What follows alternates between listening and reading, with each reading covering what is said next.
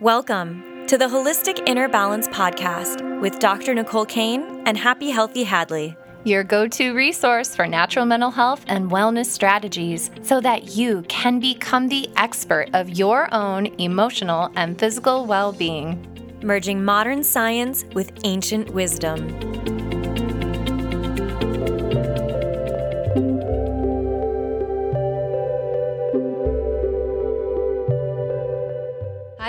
Everybody. This is Dr. Nicole and and Happy Healthy Hadlee. And we just did an absolutely amazing interview with Brooke Ellison. And the book that she wrote recently is called Look Both Ways. And I am so incredibly moved by this conversation. Oh my gosh. I have just chills all over. I'm so inspired. I know that you're all going to be so inspired by her and not only the challenges that she's overcome, but how she's kind of like alchemized it into this message that is relevant for everyone. And you know she does so much work with um polish policy shifts and changes and um you know working with politicians to make life better for not only people with disabilities but also all people. Um, and we talk a little bit about that in the podcast. And it's also going to just be a really, really inspiring um, hour long chat. So I am so excited for you all to listen. She, she that I think will be really relevant for everyone listening to this. And definitely I benefited so much from this conversation. You know, we we discussed the intersection between hope, trauma, resilience, and neuroscience, which is just like the most delicious combination of things. You it's know, I love favorite. all of that. yeah. the best. and we talked about she has this really good mnemonic to help us work through like her process of going through something incredibly devastating as a young girl and then being able to transform that process into something that's making change in everybody's lives, arguably on a huge scale.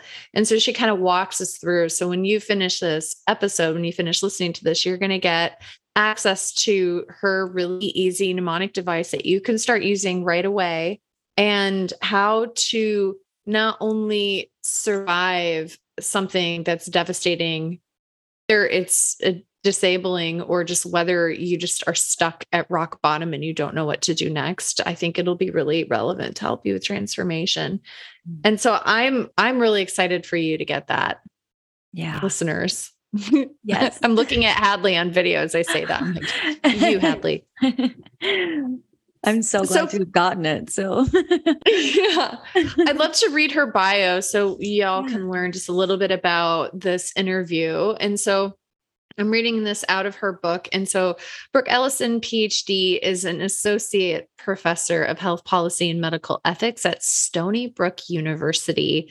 Following a car accident that left her paralyzed from the neck down and dependent on a ventilator at age 11, Ellison went on to graduate from Harvard University in 2000, received her master's degree in public policy from Harvard's Kennedy School of Government in 2002.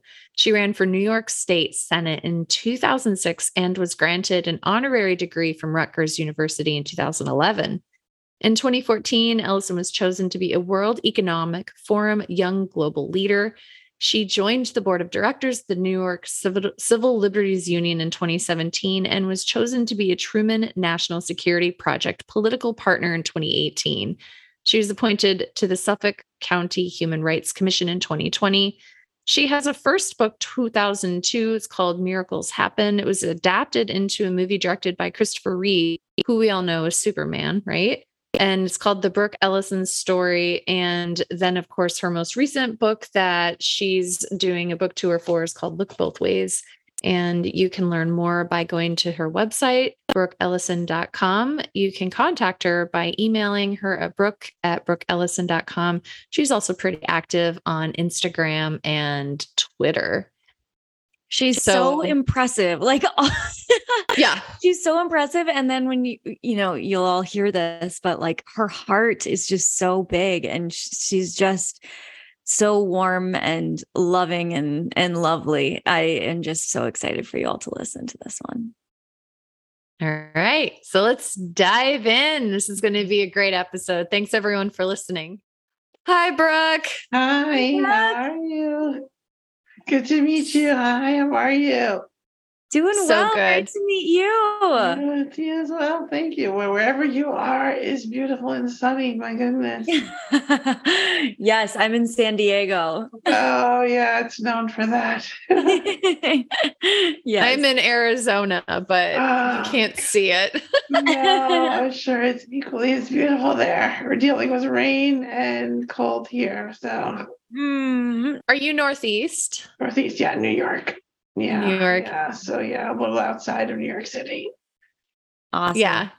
Yeah. Just coming, right? Just a couple yeah, more weeks. Exactly. Fingers crossed. Yeah. Yeah. I loved your book, Brooke. I just had to I had to say Oh, it's really? wonderful. Thank you. Thank you. That means so much to me. Thank you. Yeah, it was um, certainly a labor of love. You know, it was, I put everything that I had into it, and hopefully that showed. Absolutely. You are quite the academic. It's like very clear that you are so well studied. It's Thank you. it- you managed to blend the there's this art to keeping something personable and accessible but then also like weaving in like you're making some really important points especially when you were talking about the politics and being able to Yeah. speak articulately to certain populations i just thought you rocked Well, thank you. That, that that was exactly the tone that I was hoping to strike. You know, not too much of any one particular thing, but hopefully enough Mhm. to uh, to pique enough interest in various areas and touch on the different sides of my own life. So, oh, I'm so glad that, that that resonated with you. Thank you, thank you, and the kind of finding my voice angle Yes. uh, was something that you know I had woven into the entire book, um, both from a metaphorical standpoint as well as you know an obvious literal one. So oh, I'm so glad that that resonated with you. Thank you. Mm, yeah. Yeah. I also I love how you bring in the fact that the fight for disabled rights is really just a fight for human rights in general. And it it improves the lives of every single person. It's just beautiful. So Oh, yeah. thank you, thank you. My goodness, I mean that is exactly the um the response that I was hoping for, and what I was hoping people would get out of the book. And you know, like I wrote in the um you know in the introduction, I, you know, I was kind of, I vacillated a bit between you know do i write a book that's just about disability do i write a book that is relevant to everyone how do i meet both of those challenges and cater to an audience um, that is general but without making it look like i'm you know trying to deny a real part of who i am. So the fact you know that that, that really means a lot to me that you understand that that came across and that you know, disability as a part of humanity was something that was evident and hopefully something that people will start to integrate into their own line of thinking a little bit more prominently than they do. Mhm. Yeah. I love that that Hadlee you pulled out the word humanity because I think that everybody who reads your book and hears the podcast tour that you're doing will be able to think about what it is to be human and what it is to Mhm. suffer and what it is to create meaning and drive and identity from those experiences. Mhm. And I think that you really touch on that. And one thing that you wrote about is I the identification of self, of who am I? Mm-hmm. And I'm wondering if you could speak a little bit about that. Like, who is Brooke? Like, who are you, my friend? Thank you. First, it is such a pleasure to be talking to you, Dr. Cain and Nicole, however you prefer me to to address you. It's just a pleasure, and um, especially in a forum like this that is not necessarily uh, disability focused, but uh, focused on how we all can improve our lives. I think that um, understanding disability is a part of how we all improve our lives uh, because disability is just a manifestation of many of the challenges that we all experience. Um, a very obvious one, a profound one, uh, but one that falls into that category nonetheless. So it's really it's it's a pleasure to be able to talk about my life and share my life with with all of your listeners. So so thank you so much. So so so if I had to isolate one part of my identity that I am proudest of, I would say um, when I was a child, yeah, I, I grew up here on, on Long Island, where I'm speaking to you from today. And um, for many years of my life, or for the first 11 years of my life, I, I uh, envisioned myself as kind of uh, an introverted child. You're not a child necessarily who would put herself too far out there. Um, terrified of public speaking and not something at all that I thought I would ever become a part of. Um, after my accident, at the time of my accident um, in 1990, uh, I knew very quickly that I was going to have to, to change. Sorry, I just paused for a second. I knew that the um, behaviors that I had um, typically ascribed to or had associated with who I was were no longer going to hold me in good stead moving forward. I needed to become much more vocal, much more certain of who I was, much more certain of what I believed in, even, you know, up until that point in my life. You know, I kind of thought I just needed to believe the things that I was taught to believe. And um, it didn't take long for me to understand that many of the things that I was taught, particularly about disability, were simply not true. Um, so, so I think societally speaking, we have an understanding about disability that it is a manifestation of weakness, or vulnerability or marginalization or the people um, with whom we do not want to associate or who represent um, the worst in humanity or kind of the, the greatest vulnerability in humanity, right? That was kind of what I, I thought, you know, even just at 11 years old, I thought that, um, you know, seeing somebody with a disability on, uh, you know, on the store or anywhere, you know, I, I should feel pity for them, feel sorry for them. And it wasn't until I uh, learned to live with disability that I said, wait a second, you know, all of those things that I was taught or came to believe are simply not true. And I am, uh, you know, after living with disability for however many years I have, you know, personally 30, going on 33 years, but you know, at the time I've come to, I came to these understandings, you know, uh, fewer years than that, um, you know, that I am not a less valuable person because of the circumstances that I face and the disability that I uh, that I live with. I am, in fact, uh, a stronger person. I have experienced sides of myself that I never would have fully appreciated um, by virtue of my disability, and I think that that comes through in uh, many of the challenges that people experience in their lives. I think what happens very frequently is that we become um, uh, all consumed by some of the challenges that we face, learn to understand ourselves in terms of those challenges, um, not uh, become become become um, uh, unable to disassociate ourselves, dissociate ourselves from the challenges that we face. We kind of view our lives as fully integrated into those challenges when that's not who we are. And sometimes those experiences are what make us who we are.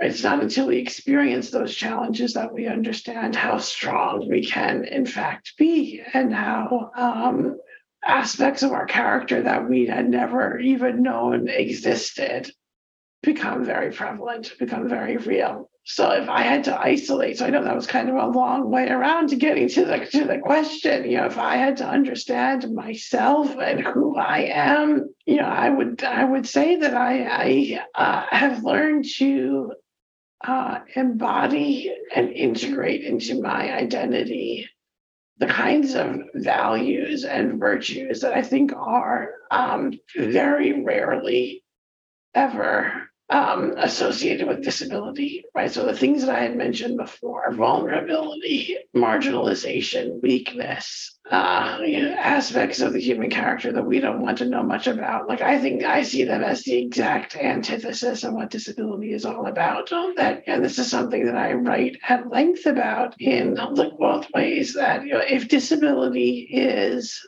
uh, the manifestation of the human experience at its very strongest, at its most uh, you know, willing to take on the world, a world that is not designed for your needs, um, the reserves of resilience and hopefulness that you need to draw upon every single day in order to navigate that world. Right? If those are not the qualities uh, that we um, want to see more of in the world you know want to see in our leaders and want to see in people who we hold you know in the highest esteem that i don't know what are you know if, if those are not those qualities then i don't really know what are. So so disability has taught me those things.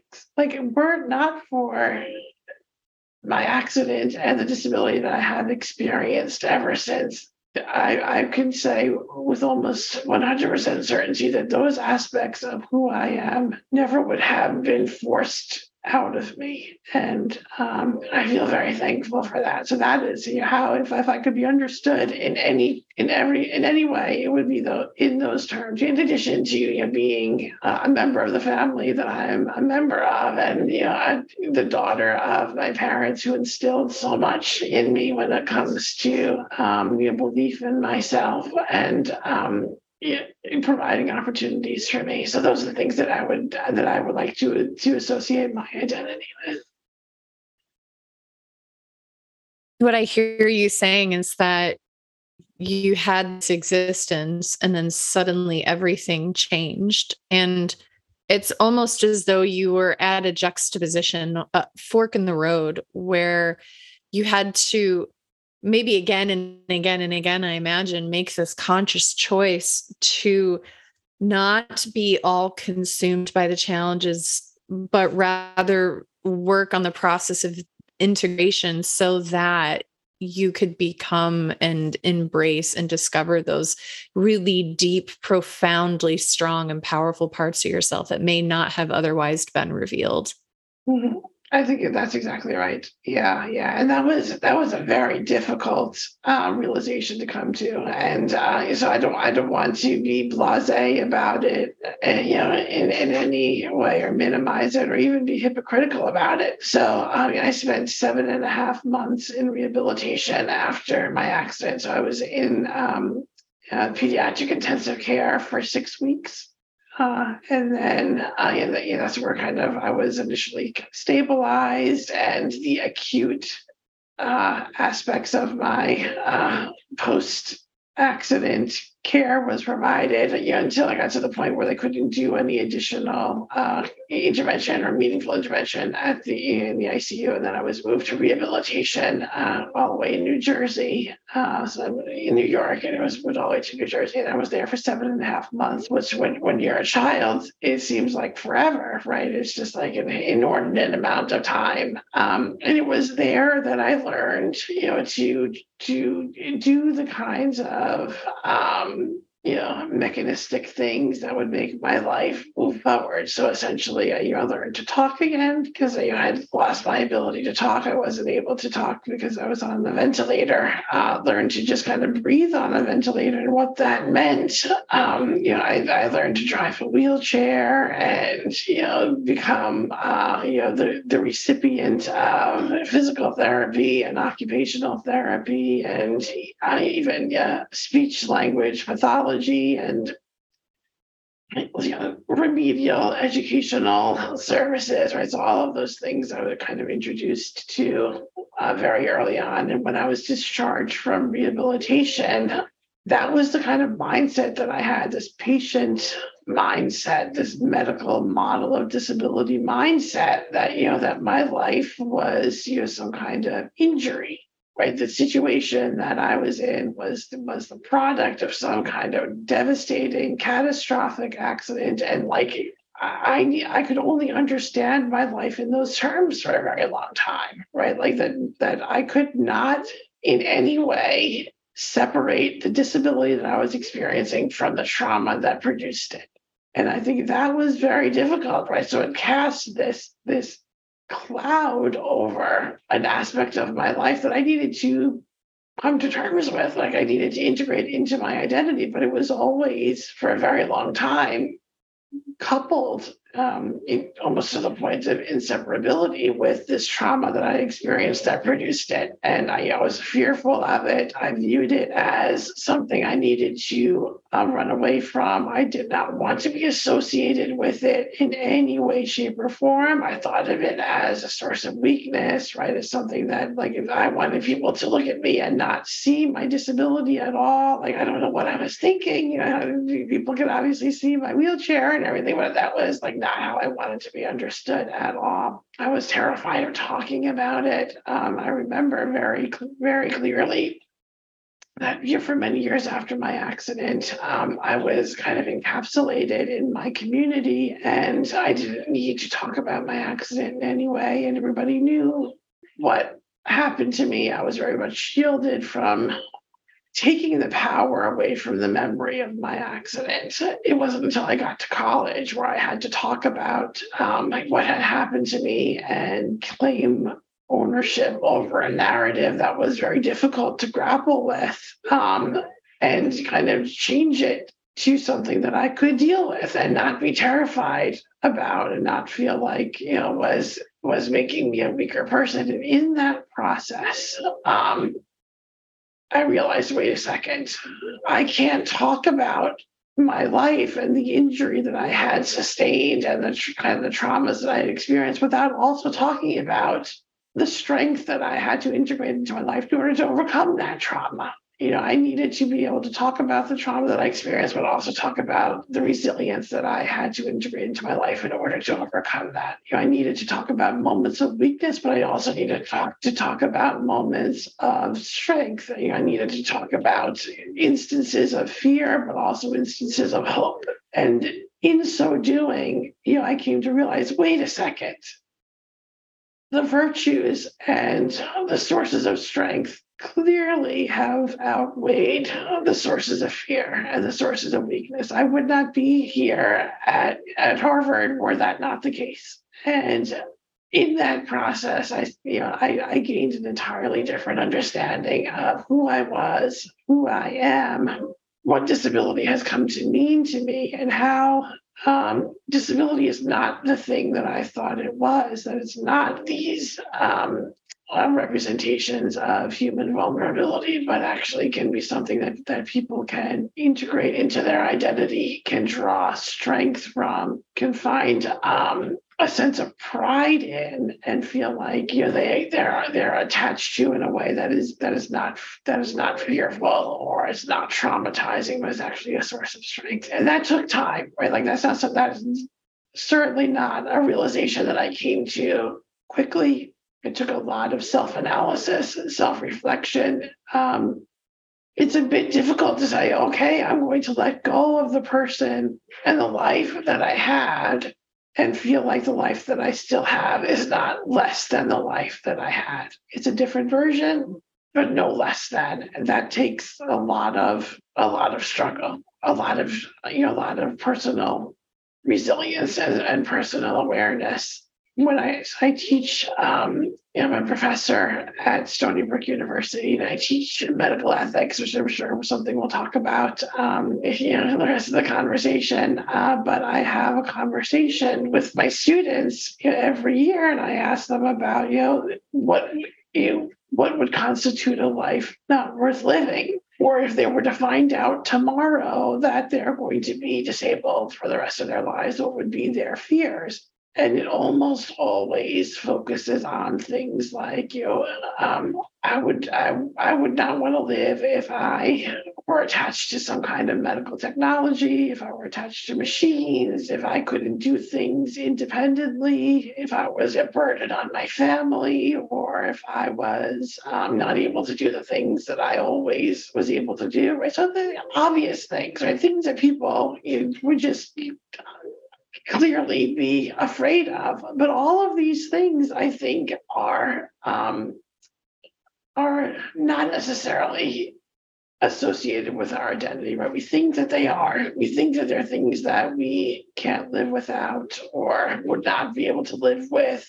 But you can.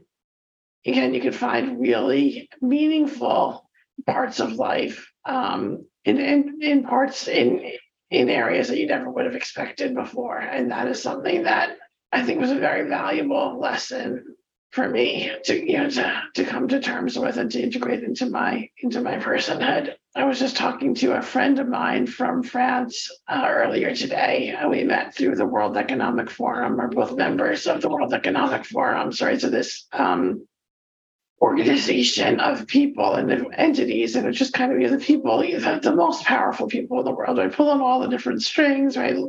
Uh, dignitaries, leaders, heads of corporations, right? So this is this organization that we're both a part of, and like that's just you know people hold themselves in I think a lot of esteem, and you rightfully so, right? They've, they've, they've done incredible things, you know, really um, elevated themselves to really important uh, positions in the world and have the ability to you know, to make significant social change and like that's that's great. But that's not necessarily like where i find uh yeah the most powerful people right are the people who's who who are worthy of the most respect. And uh, it's often people who have seen life at its most difficult and have said, okay, I'm going to forge ahead nonetheless. I'm going to find a path forward and do something meaningful with my life, irrespective of what I might be facing.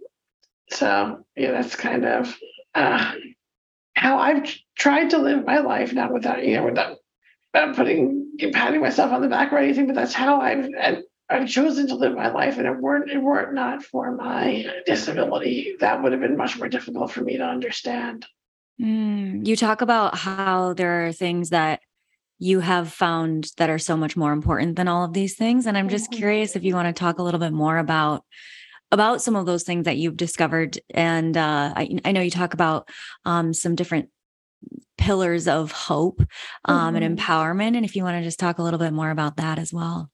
Sure, sure. So, um, well, like there is a section of the book which is the, the most difficult section of the book for me to write. Uh, it was actually I had written it before I wrote anything. Actually, it was uh, probably years before I actually sat down to write or you know, put myself put my head to the computer to write look both ways. Um, it, was the uh, I want section of the book, right? So it comes at the end of chapter four, where I start where um, I talk about the things that I want versus the things that I need, and you know, how it took me uh, a bit of time to realize that there's a distinction between the two, right? There's the things that um, you know I thought that I needed that I don't necessarily need, um, and things that I that I always wanted that you know are not necessary for for my life right? Things like you know going on a trip or seeing other parts of the world or um, you know, be living independently you know, having a job that i could just um, you know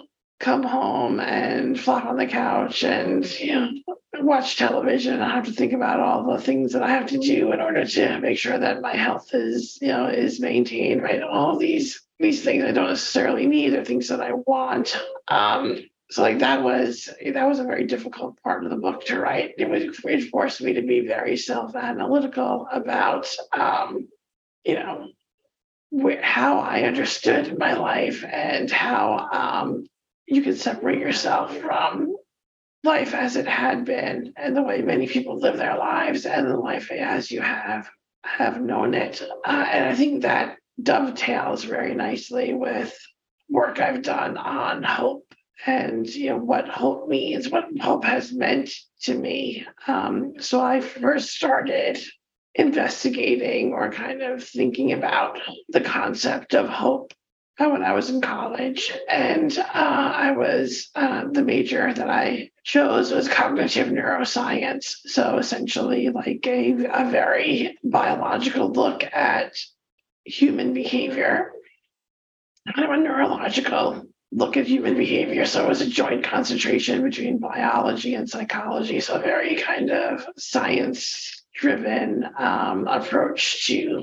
to human behavior. And um, it was a kind of an accelerated program, and many of the people who were in the program with me were looking to be physicians. So their their um, you know honors thesis, right? It was it was a an honors only program. Um, so we had to write a thesis in order to to graduate, and um, and many of the people who were with me were looking to go into medicine. So their theses would run would um, revolve around medical questions, right? Some very kind of prototypically scientific questions. And I chose to do mine on the intersection between um, hope and resilience and what these two constructs mean and look like and how they're integrated into the lives of people who have undergone you know, significant trauma. And, you know, I, I would talk about this, and a lot of my classmates would be like, oh, you know, that's interesting. That's not necessarily what you know, many of us are are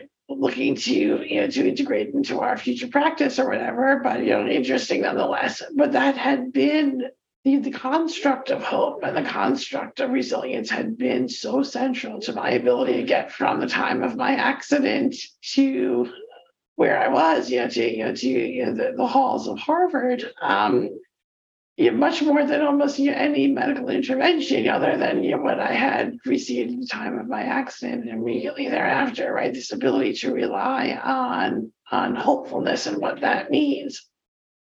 So I approach hope from a very, I think, particular vantage point, right? Not just one of the things that we hope for, the, the kind of an amorphous, um, non tangible idea, but something that is very um, action oriented, right? So it's born out of the kinds of challenges that we face. It is a, a, a clear willingness to acknowledge and even embrace the challenges that we face, to feel the challenges that we face and say, okay, I'm going to find a way around this. So, in my head over the years, I've created this little mnemonic device. Um, COPE is, you know, C O P E, right? So, the first thing to do when you're facing a challenge, right, if you want to integrate hope into, you know, into how you behave, right, is like to first compartmentalize the challenge, right? So anytime we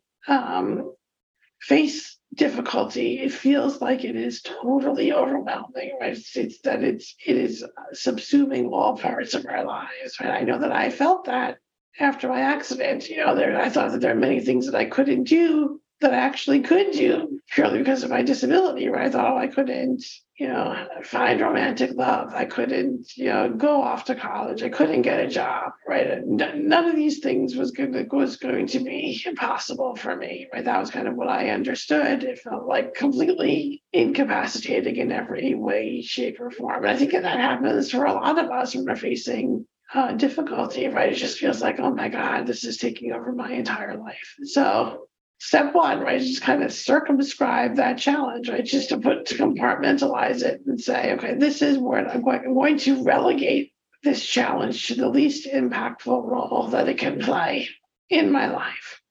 And then, you know, oh, right. So orienting or reorienting our focus, right, to, to other things.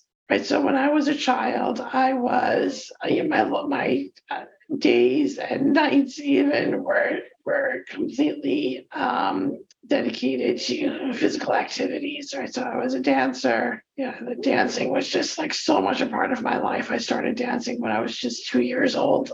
And you know, it was a part of actually the, the year of my accident was going to be you know, my 10th year as a dancer. And I remember um, that I was looking forward to getting a, uh, trophy uh, on stage at the recital that year, that June. Like it was going to be this big moment for me so yes, I was a dancer, and it was just like so much a part of my life. Even to this day, yeah, I have dreams of you know, dance recitals and being in the dance studio and all of that. Um, yeah, I studied karate. I sang in the church choir. I was a little. I played little league baseball and right all of these things. Um, but those things were gone. Yeah, after my accident, I thought that yeah, much of my life was gone.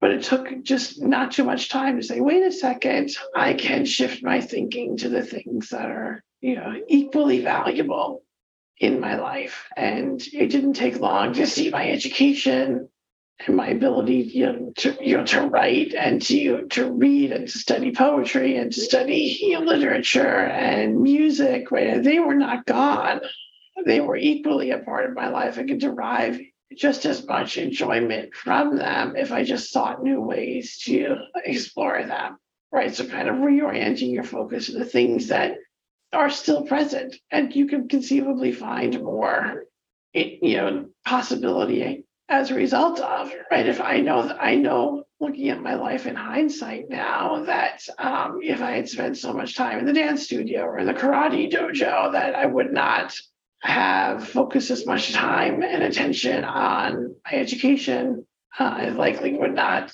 have ended up in Harvard. You likely would not, uh, you know, have experienced many of the things that I've experienced ever since. Um, you know, so that's kind of you know number two, and then you know. Can I pause you there? I just want to. I, I just want to like bring this to our audience and and really like drive this home. Like this is so awesome. Like this is such a great um well the whole like all of the pillars are really great so i want to you know go into each one of them but this is so awesome because whenever even no matter what the obstacle is that we come up against mm-hmm. so many times we start to say make meaning out of it right we start to say mm-hmm. well because of this now i can't do this i can't do this i can't do this or always the negative right right exactly yeah. yeah and and this is what this means for my life and now this is what my life has to look like and now i have to do things this way and usually there's like a usually there's another another option right mm-hmm. um and so i just want to like really drive that home for everyone because you're just you're just inspiring me so much while you're while you're talking you. about this thank you no, really that's beautiful. exactly right that's exactly right like that is how disability has been thought of and that's how challenge is right that's why i think like the the um the parallels are so clear right that um disability very frequently, especially for people who um, acquire disability later in life or not necessarily born with disability, right? It's, it's always viewed in terms of the loss that it creates, right? The, um, the deficit understanding of disability. What have I lost because of the life that I'm now living? Right. Like it's, and I think that is the case for the challenges that we experience, different kinds of turns that our lives take. Like what would have, what would have our lives been always looking at them in terms of loss. Um, so actually, when I titled my book "Look Both Ways," it was kind of a tongue-in-cheek kind of, um, you know, acknowledgement of yeah, how we were always admonished as kids, you know, before crossing the street, when I was hit by a car, but at the same time, right, it's looking at our lives from both directions, right? Not just in terms of the things that we lose, but the things that we still have or, or never would have had if our lives didn't take the turns that they end up taking. So, like, so that I think is was a critical understanding for me to come to, right? That even um, a, a a situation like mine that is, I think, so clearly typified by loss or by disadvantage, right? People would think on the outside has been full of um, you know, many, many uh, opportunities and, and things that I've found immense virtue and value in. And I feel very thankful for that. So, like, so when we reorient our focus to the things that maybe we didn't ever expect in our lives. Like that is a tremendous opportunity. That's a that's a way of looking at our lives in pos in terms of possibility right? As, as opposed to negativity. Brilliant. so yeah. Thank you. And then you know the last two letter right? P right? So uh, personal empowerment right? And then like finding the reserves of strength that we all have um, that sometimes we don't even know that we have until we're tested to find them uh, and finding a way forward, right? And finding ways to um, plot a path that does not just ignore the challenges that we face, but accepts them head on and says, okay, I am going to move forward and, you know, find, seek out these opportunities, rely on the people around me to help get me there, right? There's an aspect of personal empowerment that is intrinsic, right? We all have it. Um, I didn't know that I had it when I was 11 years old and even for years thereafter, but it's there, you know, and, I, I draw upon it every single day. I've become a much stronger person than I ever would have imagined myself being, doing things that I never would have expected myself doing. Um, so I can I can attest wholeheartedly that these reserves of strength are there. You just have to be a little bit self-analytical and have some, you know, take some some presence of mind and some time to be introspective about your life to find them.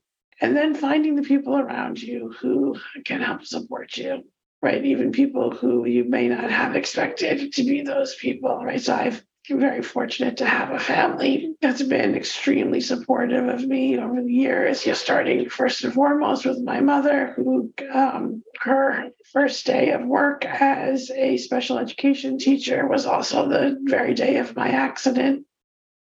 So it was her first day and her last day of work. She left her job. Um, she was actually setting up her classroom for that academic year, the day of my accident. Um, and yeah, that was the last day that she was in the classroom as as a, teacher in front of the classroom. She's been a teacher nonetheless, um, you know, ever since then. But yeah, she left her job to care for me, to be by my side, to make sure that I was able to do the things that um, you know that I had set for my life. Um, the very first thing that I said after my accident, you know, I wasn't able to talk, but I was able to, you know, to mouth words, um, was, you know, am I going to be left back in school. Like that was a, the, the thing that I was concerned about. I, I understood very early on that my education was going to be very central to my life moving forward. Um, so my parents made a commitment to me to make sure that that was that they could um, uphold the promise that I would be able to return to school.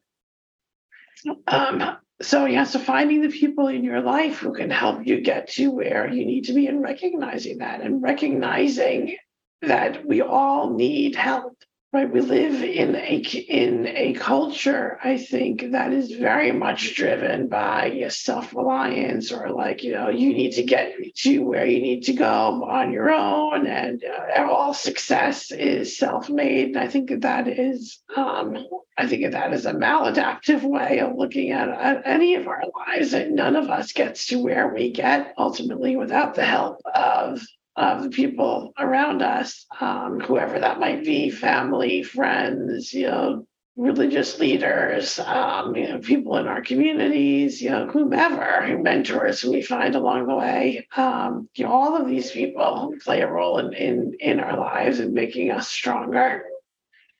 And uh, yeah, so and, and and not feeling like we're less of a person because of the help that we need. And uh, you know being willing to ask that help ask for that help and uh, offering it to people who we know are around us who need it right? Like there's a, a bidirectionality about help that i think is really beautiful and really powerful that we can uh, receive help from people then also offer it to others and in so doing be, be sources of, of hope uh, for other people so that's how I've come to understand it. I have integrated into my life in you know on many different occasions uh, and i have broadened it to my understanding of leadership kind of hope as as a construct that that works on the individual level, with leadership being one, kind of just a, an amplification of those very same ideals, uh, ideas on a generalized scale, scale, societal scale, right? Recognizing the challenges that the world faces, knowing that you know we're dealing with you know, certain parameters that we need to work within, but finding a way forward nonetheless, and finding the right allies to work with to, to advocate for the kinds of changes that the world needs to see, and being vocal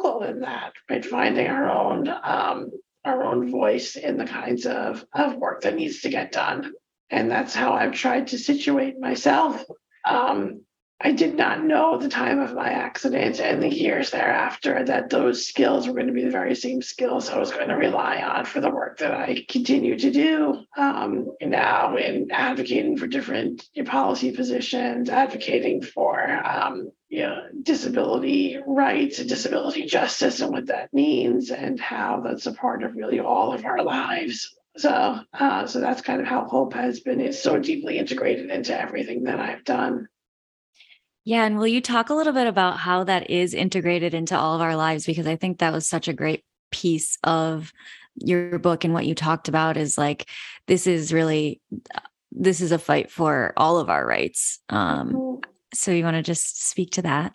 Absolutely. Absolutely. Yeah. So actually, I just gave a, um, a panel discussion. I was part of a panel discussion up at uh, the Harvard Kennedy School of Government um, just last week, and we are talking about this this issue, right? The disability. So so disability um, touches, I think, 15% of the population directly, right? So 15% of the population lives with physical disability directly. A far higher percentage, uh, you know, people have family members or friends who live with disability, but it is an aspect of all of our lives, you know, in some way, shape, or form. Um, it's a part of humanity. It's a part of you know the natural human experience, not something to be run away from, not something to be thought ill of, or to be dismissed, or you know thought of as some weaker um, manifestation of the human experience in any way, shape, or form. That said, the kinds of innovation that benefit the lives of people with disabilities invariably benefit everybody else's life, right? So I'm looking here at my computer, I'm right underneath the computer, I have my Alexa device, and like that was designed uh, by somebody who was working um, you know, specifically to benefit the lives of of uh, people with disabilities. Actually, he uh, we have become friends. Uh, we just met over through different circles. Uh, his sister's name is Alexa. That's how the device was was named. Um, and uh, we, we struck up a friendship, and you know, he is very much mindful that this is where the technology was initially situated, and uh, but it has grown, and it's now you know a, a, a um, household device, uh, curb cuts in you know in on the sidewalk where that benefits everybody. You know the kinds of uh, the innovation that we put into place for people with disabilities really benefits everybody. So the conversation that I was having at the the Harvard Kennedy School um, last week was largely policy oriented, but the same thing applies, right? We, t- we tend to think about people with disabilities as this kind of other population, right? We can other them very easily, right? These other these other people we can think about or choose not to, right? Give them rights if we want to, or possibly not. When integrating them into you know, policy decisions right from the get go makes a lot of sense, right? Because it, it benefits everybody. The kinds of concerns that um, that fall into the life of somebody who lives with a disability are the very same concerns that fall that invariably fall into everybody's life at some at some point. Um, the ways that we make other uh, people with disabilities' lives easier ultimately makes everybody else's life easier. Um, to look at people with disabilities as separate, I think, is a really unfortunate way of of looking at just the human experience, right? We wouldn't do that with any other population, any other demographic group. Think of them as, as some other group that we need to develop policy around you know, entirely separately all the time. Mm. I want to make sure that I got each piece of, of this wonderful mnemonic is cope. And so mm-hmm. C is compartmentalizing the challenge. Mm-hmm. It can help with the overwhelm piece.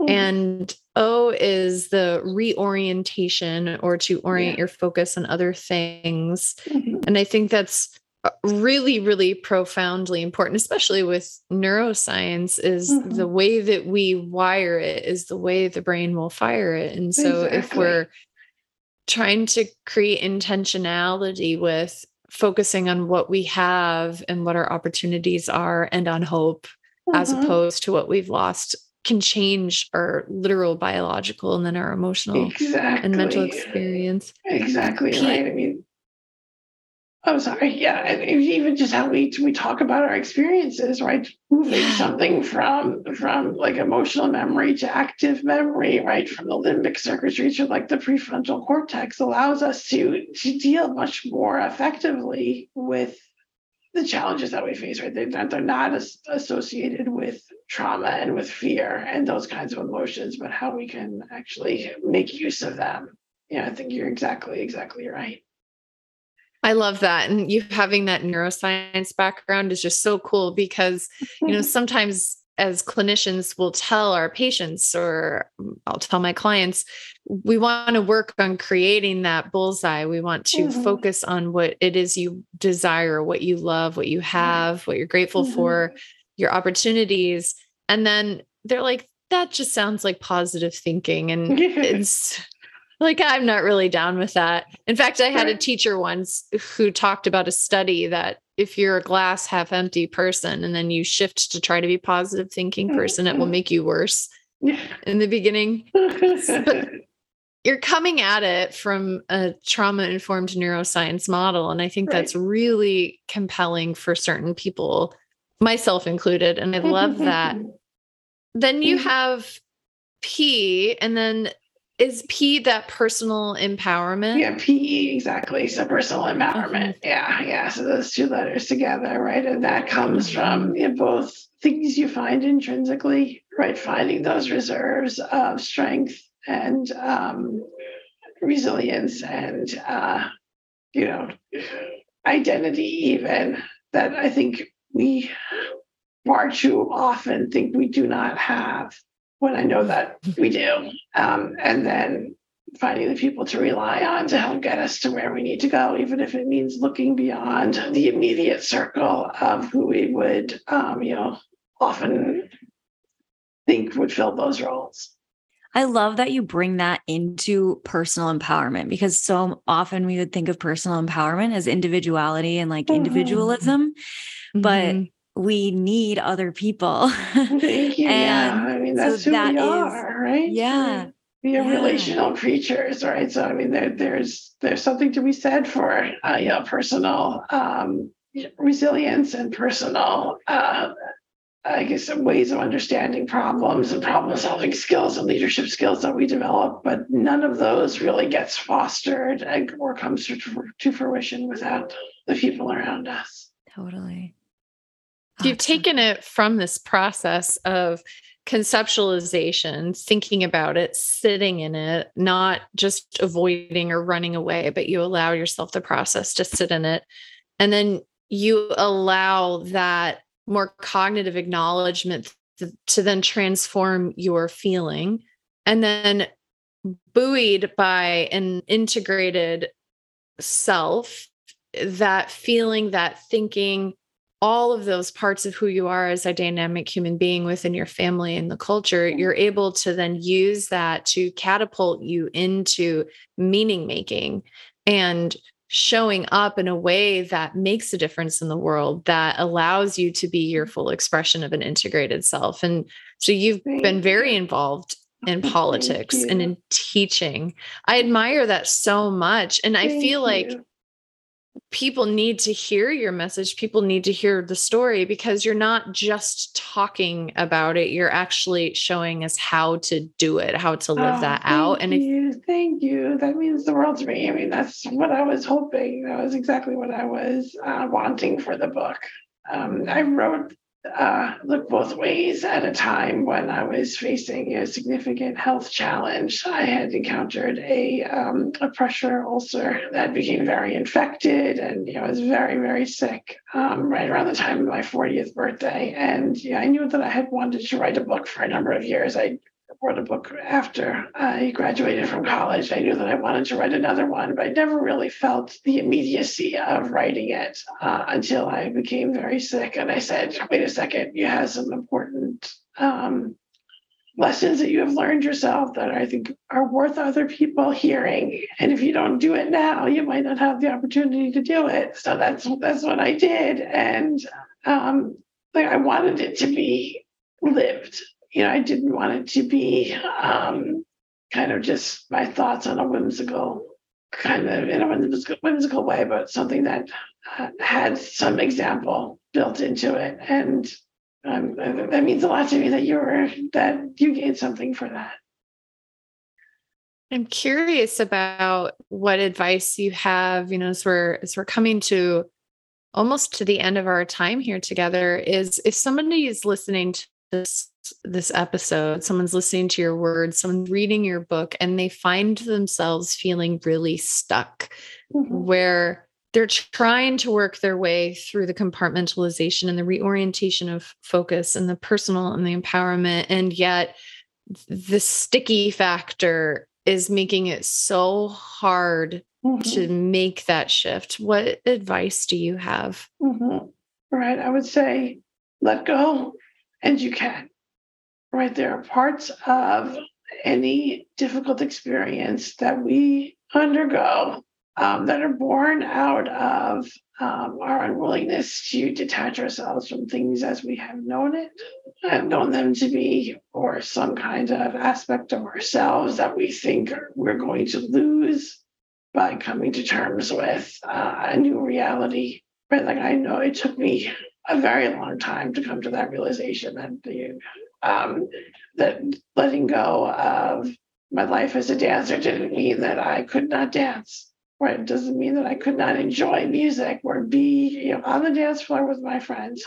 Um, letting go of some of the the visions that I had for my life did not mean that I could not create other visions for myself and ones that are equally as important.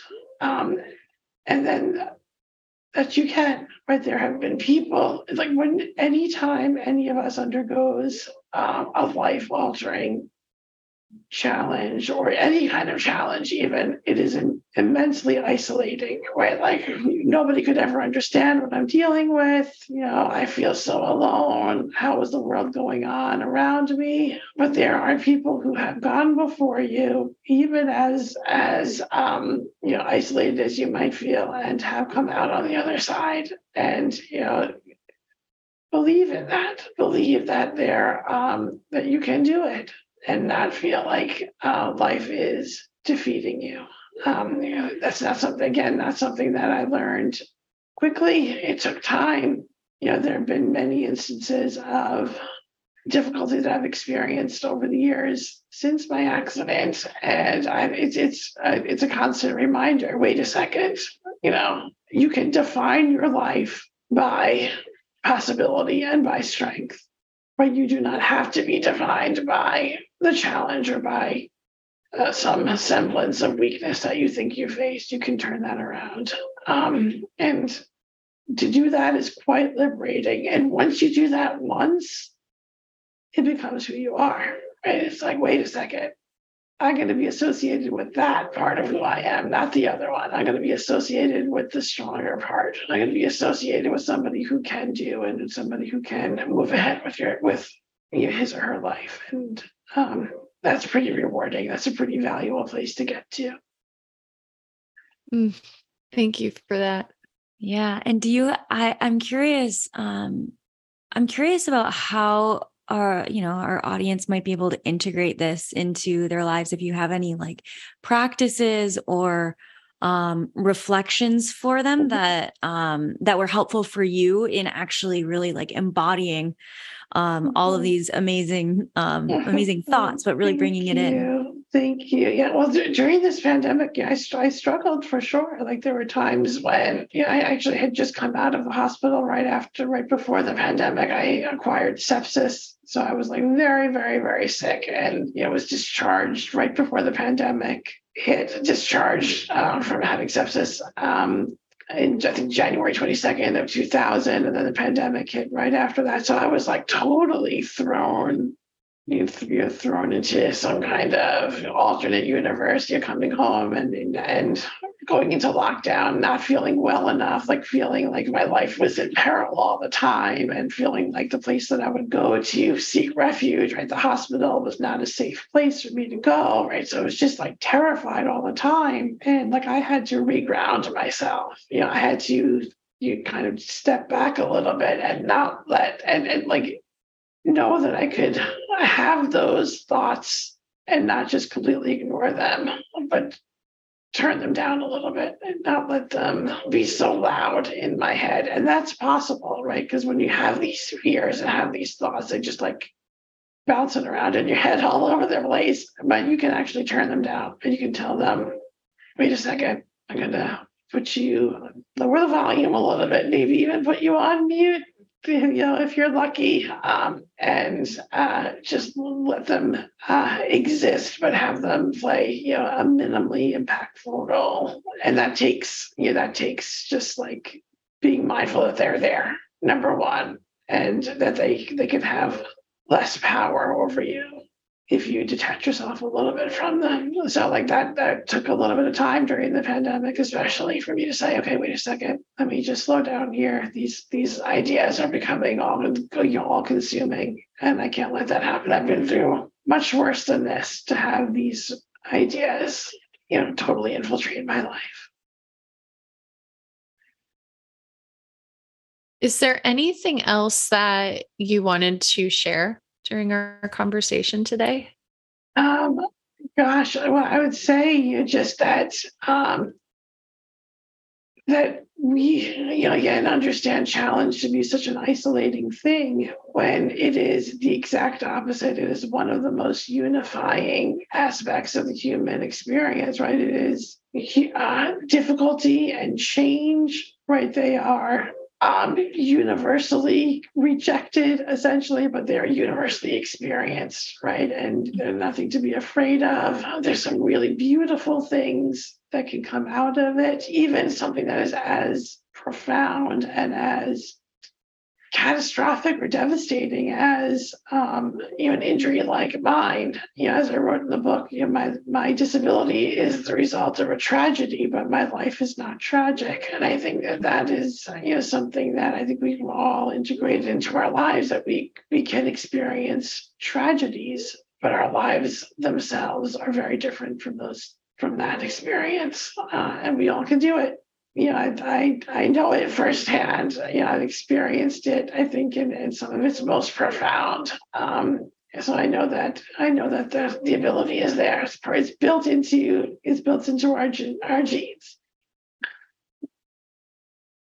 Wow, how- I just have full body chills just when you said um, that we think of it as so isolating, but really it's the most unifying thing. It's so good. Thank you so Thank much you. for for this. It's so inspiring. I'm so inspired right now.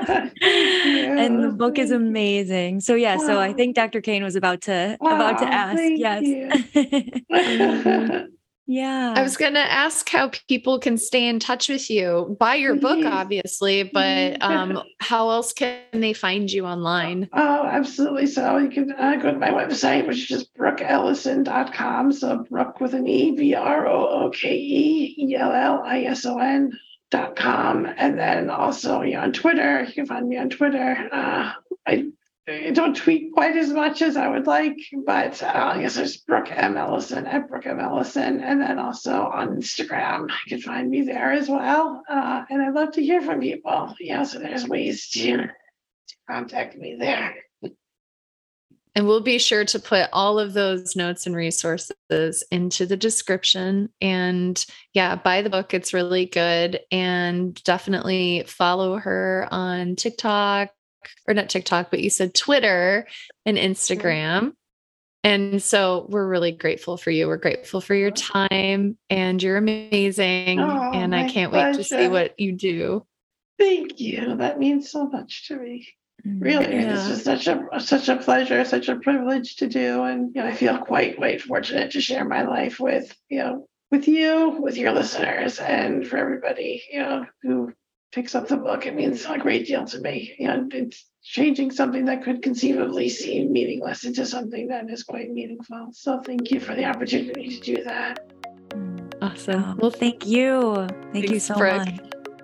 all right. Well, we'll take care. See you soon. Absolutely. All right. Bye. Bye, Brooke. Bye.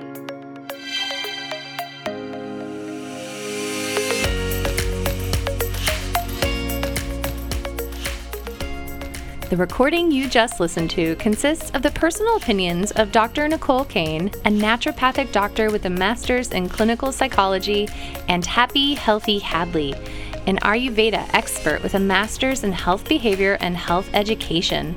While these opinions are based upon literature, counseling, education, medical training, and clinical experience, this content should not be viewed as the definitive opinion on these subjects.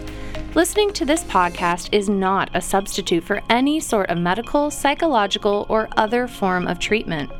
If you are in a crisis, please call 911 or call the National Suicide Prevention Line at 1 800 273 8255. If you are in need of counseling, don't hesitate to make an appointment with a counselor in your area. Dr. Nicole and Hadlee are passionate about you becoming the expert of your own emotional and physical well being.